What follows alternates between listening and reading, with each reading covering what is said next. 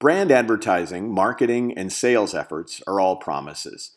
The products and service experiences that follow those promises either fall short, deliver on, or exceed the promises made as customers choose to engage your brand. In a world where many make distorted claims, people are inspired by experiences and stories of those who meet or exceed the expectations they create. Take, for example, Wayne Williams, who drove from his home in North Carolina to Indiana to sit graveside by his father, a Cubs fan who died in 1980.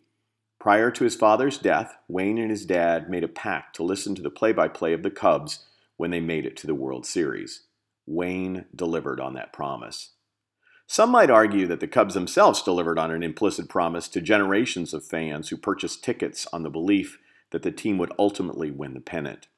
Writing in a post for Psychology Today, Michelle Gielan once noted, "When we break small promises, others learn that they cannot count on us.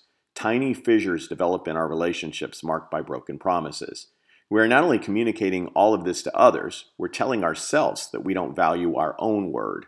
Not keeping a promise is the same as disrespecting yourself. Ultimately, it can harm our self-image, self-esteem, and our life." My father put it more succinctly when he said, "The worst thing about lying is not that you won't be believed, but that you can't believe."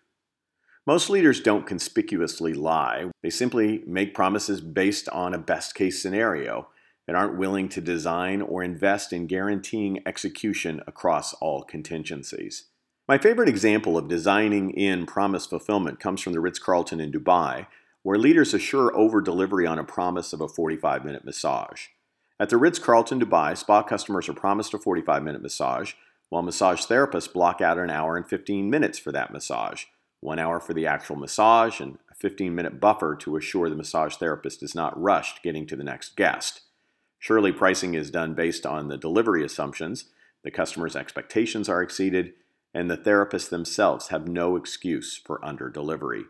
In this election season, when candidates represent political brands filled by hype and promises that surely will fall short once they're in office, it's good to remind ourselves that we have the power to deliver on our promises, and in so doing, differentiate ourselves while honoring our own trust and the trust of those we serve. Personally, I'm voting for over-delivery because there is inspirational power in promises fulfilled.